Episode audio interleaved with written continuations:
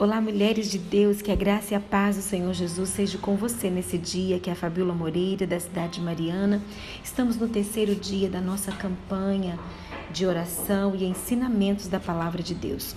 E hoje eu trago um texto de Romanos, no capítulo 8, no verso 14, que diz assim: Portanto, todos os que são guiados pelo Espírito de Deus são filhos de Deus.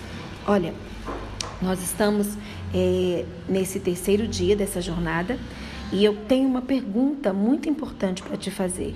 Como está o cumprimento do desafio que foi passado essa semana para que você tivesse realmente o controle das suas palavras e não murmurasse, mas que você fizesse elogios, reconhecesse aquilo de bom nas pessoas que convivem com você. Sei que é mais fácil para algumas, para outras, entretanto, é muito difícil não reclamar, dizer somente palavras agradáveis. Eu tenho recebido algumas mensagens no privado de mulheres dizendo como que tem sido de fato um desafio para elas. E parece que as coisas é, começou a semana e já está assim, né? É, é tudo parece que tende a contribuir para que elas reclamem, mas que elas estão se esforçando. Eu quero dizer, não desanime, seja perseverante, pois Deus tem bênçãos especiais para a sua vida.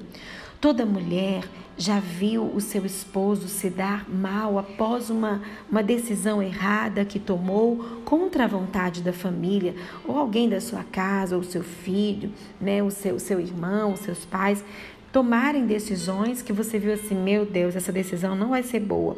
Ou pior, é uma decisão contra a vontade de Deus.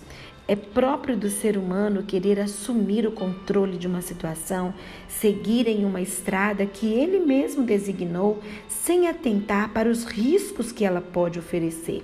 Tenho certeza de que dia a dia, né, é, o, seu, o seu cônjuge, o seu, o seu irmão, o seu pai, ou, seu, os, ou os seus filhos, é, têm decisões importantes a tomar.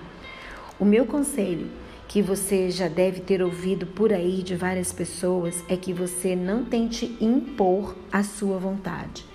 Não seja como o gotejar contínuo de, em dias de chuva, repetindo o mesmo conselho a todo instante até que né, a pessoa seja convencida pelo cansaço. Isso só fechará o coração dessa pessoa e os ouvidos dessa pessoa também.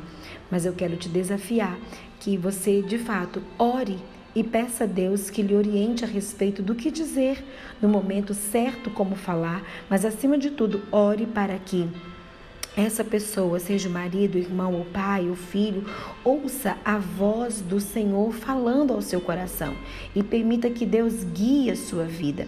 Olha, eu tenho muitas experiências em relação a isso, né, em relação ao meu marido. Muitas vezes as ideias não batem e ao invés de bater de frente, eu vou para o joelho, vou para a oração.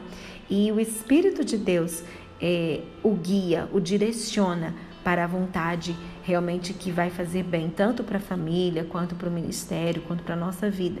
Então é importante que nós tenhamos em mente que nós temos uma arma poderosa, que é a oração. Muitas das vezes nós precisamos entender que nós precisamos nos silenciar, nos calar e dobrar os nossos joelhos em oração. É melhor a gente ter paz numa situação do que ter razão, do que ter brigar por essa razão. Mas quando nós é, entendemos que a nossa arma de guerra é oração, nós vamos orar. E sabemos que Deus ele muda situações, Deus muda corações endurecidos, Deus muda circunstâncias. Quando nós oramos diante de uma situação que nos aflige, que nós sabemos que aquilo não seria a melhor decisão tomar naquele momento, ore para que Deus é, Tome essa pessoa, seja o seu cônjuge, quem vive com você, os seus pais, os seus irmãos, os seus filhos.